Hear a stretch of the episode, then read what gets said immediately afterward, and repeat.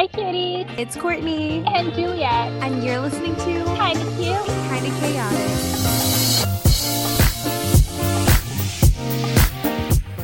Cuties. Welcome to today's episode. So, we wanted to dedicate an episode to mental health because May is Mental Health Awareness Month. We really wanted to take this opportunity to talk about mental health because it is becoming a lot more normalized and it's a very important subject within our society. And it's been really nice to be able to feel like we can open up more and more about our own mental health and not feeling bad or or ashamed of our mental health. And it's been really nice that when we're opening up now that other people are opening up to us as well. And all of a sudden you're like oh wait this it's okay to have things going on in our own mental health. And my friend also is going through stuff too you know absolutely and cuties we just want to give out a few disclaimers First of all, if you hear any chaotic noise in the background, I am filming in Central Park. I am a city girl. So um, I absolutely love Central Park. I love walking and everything like that. It's actually helped with my mental health, to be completely honest lately. Just the nature and everything is so beautiful here. The other thing, too, cuties, is that everything that we're going to be sharing with you guys today is our own opinions and our own personal experiences. We are not doctors, we are not psychologists or any, we don't even have degrees of any sort, but you know what? Um, we are just two normal besties that want to share our experiences with mental health because it is a relatable topic today. And if you are wanting to get help for your mental health, make sure you always take the steps to um, to advocate for yourself and also feel that you are never alone and that you are never faking anything. We're going to talk about how our life kind of was before we realized that we might struggle with mental illness. So I don't know about you, Courtney, but I remember growing up as a little girl, I would just be doing something completely random, walking through a park maybe, and out of nowhere, I would start sobbing and like crying, chest tight feeling for absolutely no reason at all.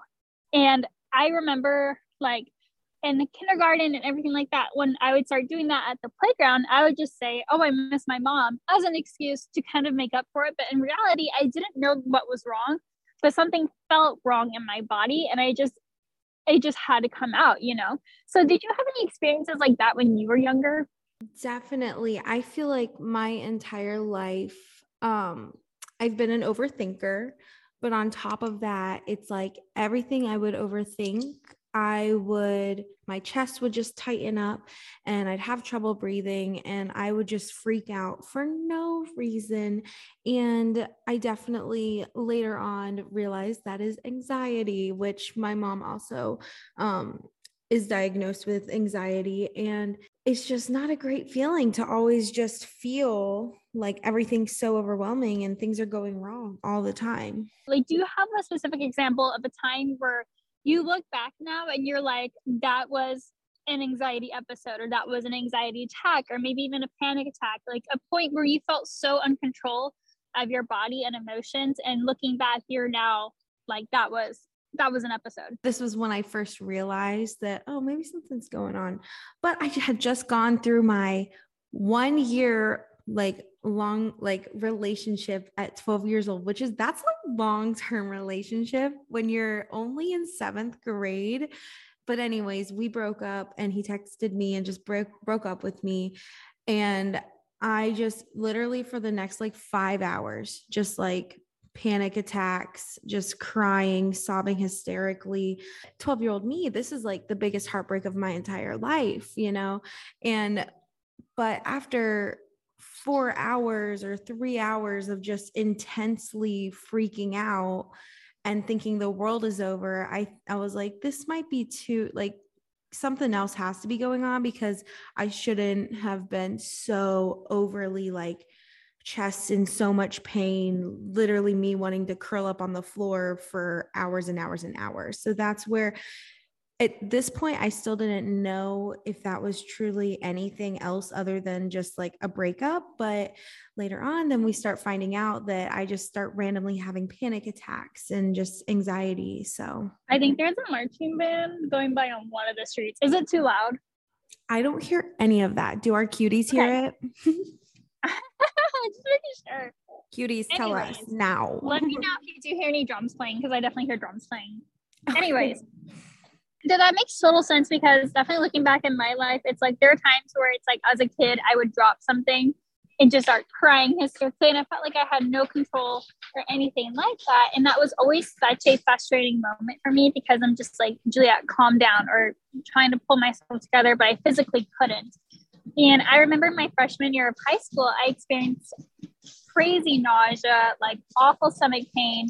I was consistently like had headache and stomach ache and all that stuff. And I remember going to urgent care like a few times because it was like there has to be something physically wrong with me. I was mentally prepared to be diagnosed with like Crohn's disease or something like that, right?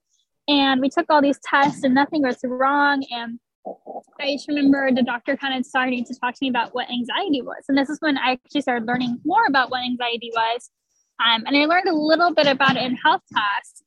I, I just remember being like, oh, great. So I basically have mentally driven my part, like my body to this point. Okay, babe, I'm hearing right. it. Yeah, I'm gonna walk away because it looks like actually, I think they're still. they're so cute though. Look at them. Okay, so following up with my anxiety and panic attacks, along with that is actually around the same time I started. Well, a lot of things just started happening that I noticed. Okay, maybe my mental health isn't as strong as it could be because after that breakup i swear this like 12 year old breakup really just started everything like it started my spiral almost where i started realizing that maybe i would need help you know and so now we're in high school and i just remember i used to i felt like after that breakup i coped with binge eating i was binge eating chocolate chips if anyone can relate, maybe not, but I'll tell you my story. So I was just binge eating like chocolate chips and just all the sweets in the world. And I would look in the mirror and I was probably the like, I probably weighed the smallest I have ever weighed in my life. And I would look in that mirror and I just thought I was just the most obese, just ugliest thing walking this planet. And, you know, that was it's just so sad because when I look past that time and then I look back on it, I was like, something was mentally going on. It was so sad. Like, I wish I could have gone back to that person and been like, Courtney, you need to snap out of this. You're beautiful. You need to stop binge eating when you're sad. Like, try to find other hobbies that are healthier for you because this is not good for your mental health either. So I just remember that time in my life being really hard. And I was so hard on myself and so sad. And I just found the worst ways to cope with my feelings. And when I look back, I realized I was depressed and I didn't even realize that until being able to look back on it and a few years later be learning more about depression and going, "Oh wow, I I was very depressed. I got through it, but looking back, I'm like, I wish I got help for that. Right. If you would have asked me 10 years ago, what is depression and what is anxiety, my definitions of what I thought it was would be completely different than what I know to be true today. So, back during that time, it probably didn't cross your mind that it was depression because is it possible that you thought that depression was something completely different? Oh, for sure. Like, just the this feeling of not wanting to this like deep deep deep feeling of not wanting to do anything every day like it would it would start with one day and then it would just continuously be like well i have nothing that i want to do for myself with myself i don't even like the person in the mirror i just want to sit here and eat my feelings away and be completely just within myself and not talk to anyone, not do anything. It was just an intense, this intense feeling, right. overwhelming feeling that I can't to at this time I can't remember it as well, which is good. It's a good feeling not to feel right. like I can feel that pain anymore. But um it was just it was just the most odd time of my life there's a lot of misconceptions with depression. It's like the way that I explained it when I went through it was like I'm just oddly numb. Just numb to things. Like, yeah, it, it's like I would sit in my bed and just be breathing, and I would just feel numb. Like I wouldn't feel sad, I wouldn't feel mad, I wouldn't feel anything. I would just feel numbed to emotions and just kind of just this like uh is, is the word disassociated mm-hmm. i think from i just i would feel like i'm on a different planet almost and it's like keep in mind like i'd be sober no drugs no alcohol yeah. anything like that um but the part that's so that's almost frustrating with depression is that when you are in a depressive episode, it typically gets mistaken for laziness. And I think that's why so many people don't take it seriously nowadays. And so many people um, unfortunately didn't have the education of what depression is. And so it's like our parents and everything like that, they didn't know how to help us during those times, you know? And so maybe that's also something that you kind of experience where it's like you were mislabeled as lazy. Oh yeah, because I had no motivation. Um, but it wasn't because like I wanted to do things, but then I just wouldn't. And I would just lay in bed and that would all be all I can do. That's all I felt like I could do. I couldn't, it was like I was chained up to my bed and I couldn't move around. And I just sat there and ate my feelings away as, on top of it all. So, right. So, at what age did you start learning about depression or anxiety or mental illness in general? I remember being in freshman year of high school, and that's when we started learning about what mental illness was. And again, I hadn't really heard what the word anxiety was until I was about mm-hmm. 14, 15.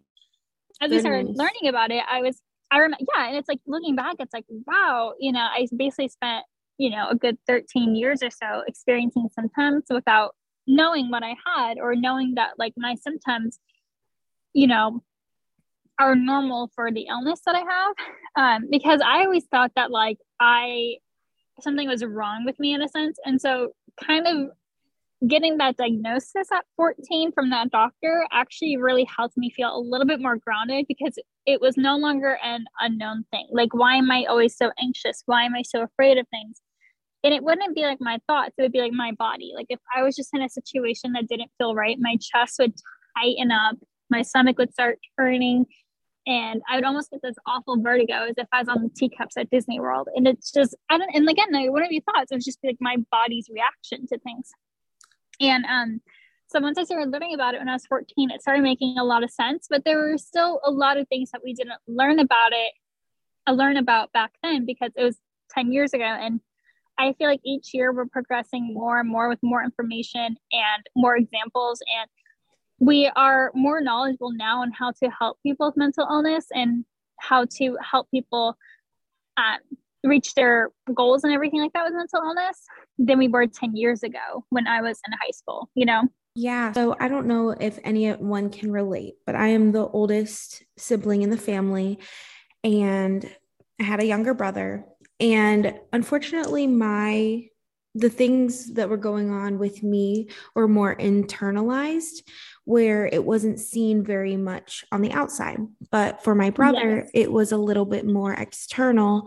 So sadly, my brother was the main focus through all of like my high school and college is kind of when I actually kind of realized like where we kind of realized things were going on with me because we were so focused on my brother um, being dyslexic, ADHD, ADD everything was very um, magnetized on him. And on the outside it looked like i was doing great. I was like doing getting the grades and just having like i looked like i was having fun and everything like that. So for me i didn't really start getting diagnosed or taught about anything until later because growing up it didn't look like anything was wrong. So every like my family was like oh courtney's doing great. She's she's so awesome you know? And so i actually it just kind of i mean i look back at that and i'm like i wish maybe i could have spoke up because sometimes like obviously sometimes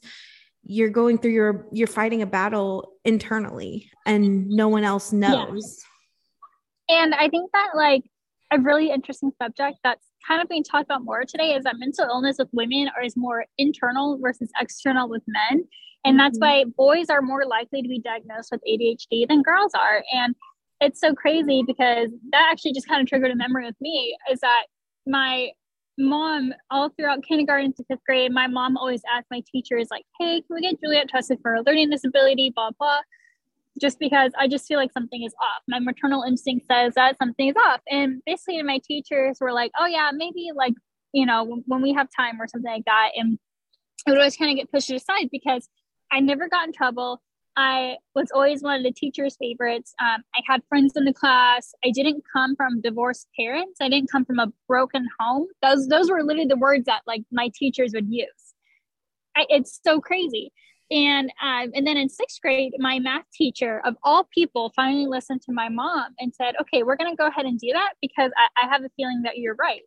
And so we got me tested, and I had a reading comprehension um, disorder, and also also too, it's like they we talked a lot about my attention span and all that stuff, and um, and then one thing that psychologists kept saying was this should have been caught, but it's like the reason why it wasn't is because again i didn't come from a broken home.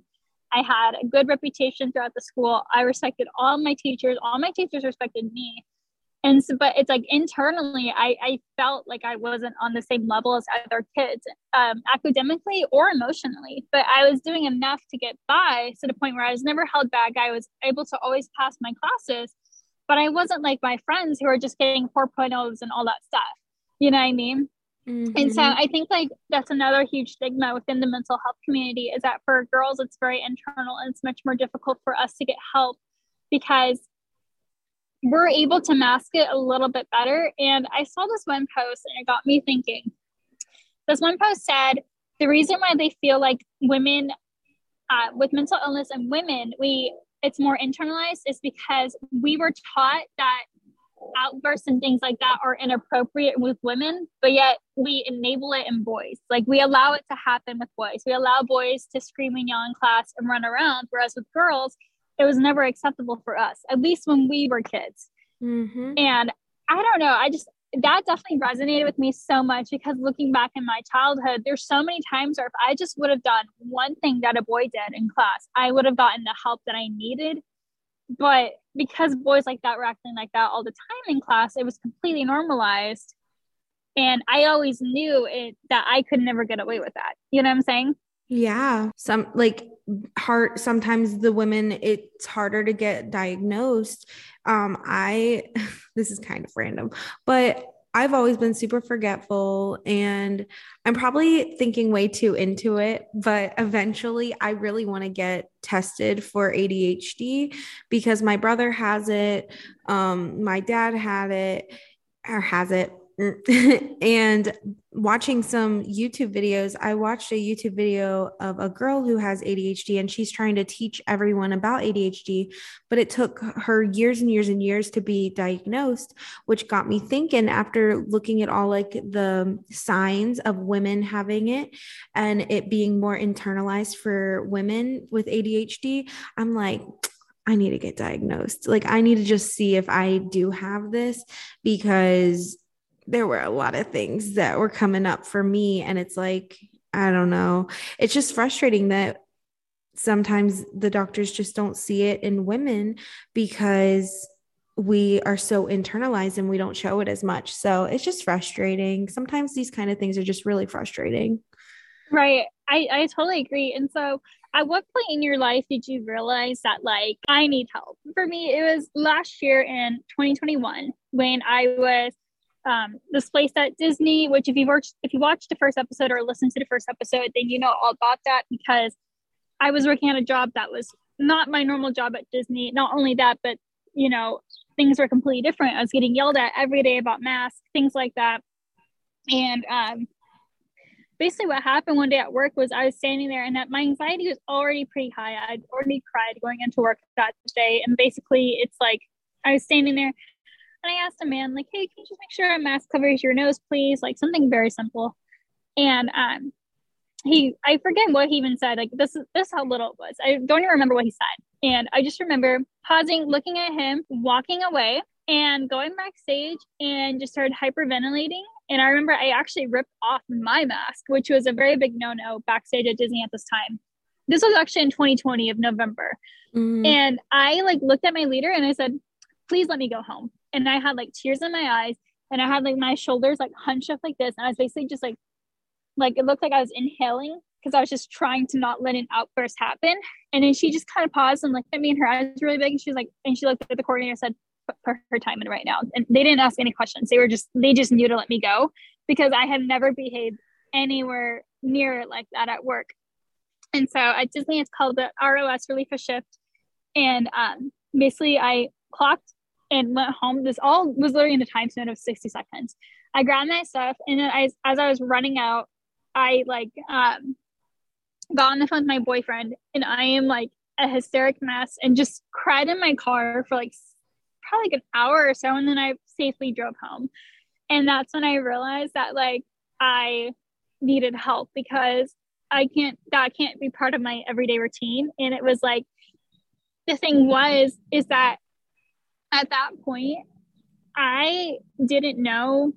Like, I remember telling my boyfriend, I, I probably shouldn't have even come in today, but I didn't know that I shouldn't have come in, if that makes sense, because I was so used my whole life, I was so used to masking it. I was so used to, you know, the show goes on type of thing. And, um, you know, because I always competed in pageants, I was in cheerleading. I, you know, you have to go to school, but regardless of how anxious you are, you know, I was just taught to mask it and keep going that I didn't know what my limits were anymore. And I realized that my limits were much further gone than what they should be for a person. And um, after that, I started taking it more seriously. I started thinking to myself, like, okay, you are extremely anxious today. Your chest is already really tight. Should you even go in? Because if one guest just pushes you the wrong way, are you going to have a complete meltdown at work?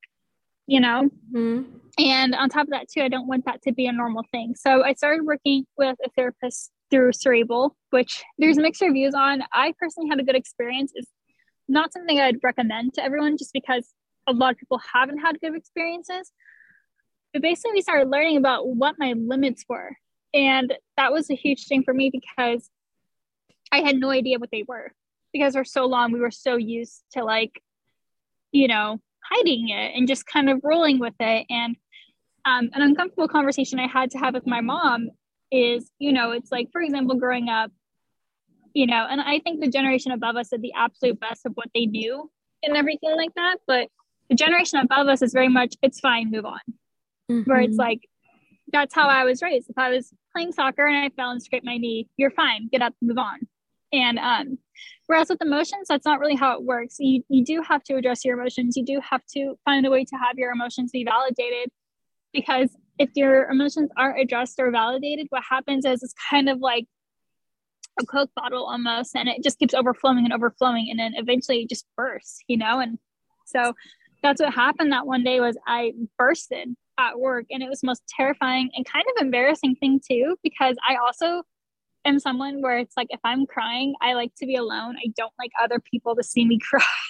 yeah. Um, but that was my breakthrough moment of you need help because you have an illness that you simply cannot control on your own and you can't do this on your own and that's okay. So yeah. Courtney, what was what was your moment where you realized I have an illness and I cannot do this on my own? I think that's a really hard question or hard answer hard question for me to answer because it felt like I would realize it months or days or years later that oh man i've been going through it you know? Um so i feel like i don't have a specific time or a significant event that has happened where i went i need help because sometimes i feel like i would be in this days of i don't need help. I don't need i don't need any of that. Um so for me and like it's hard to say like sometimes it's harder for people to say or even get to the event of actually getting a therapist. And i admit i'm one of those people.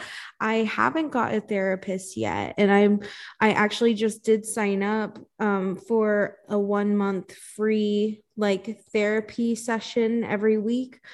Um but like sometimes those events are a little harder for some people because we try to say oh i don't need that much help you know like or mm-hmm. or i feel like like one of my mindsets all my life has been because my family has also been like this, but one of my mindsets have been like, you can help yourself, but that's not always true. And I've noticed that I say, I've always thought, oh, I can help myself. But seriously, my mindset for many, many years was, oh, I can, I can get through this myself and I can help myself. And like, for the most part, I do think I am very self aware when I need help. And I've realized how to calm myself down and like what to say to people to like stand up for myself when people are going to make me have an anxiety attack or something like that.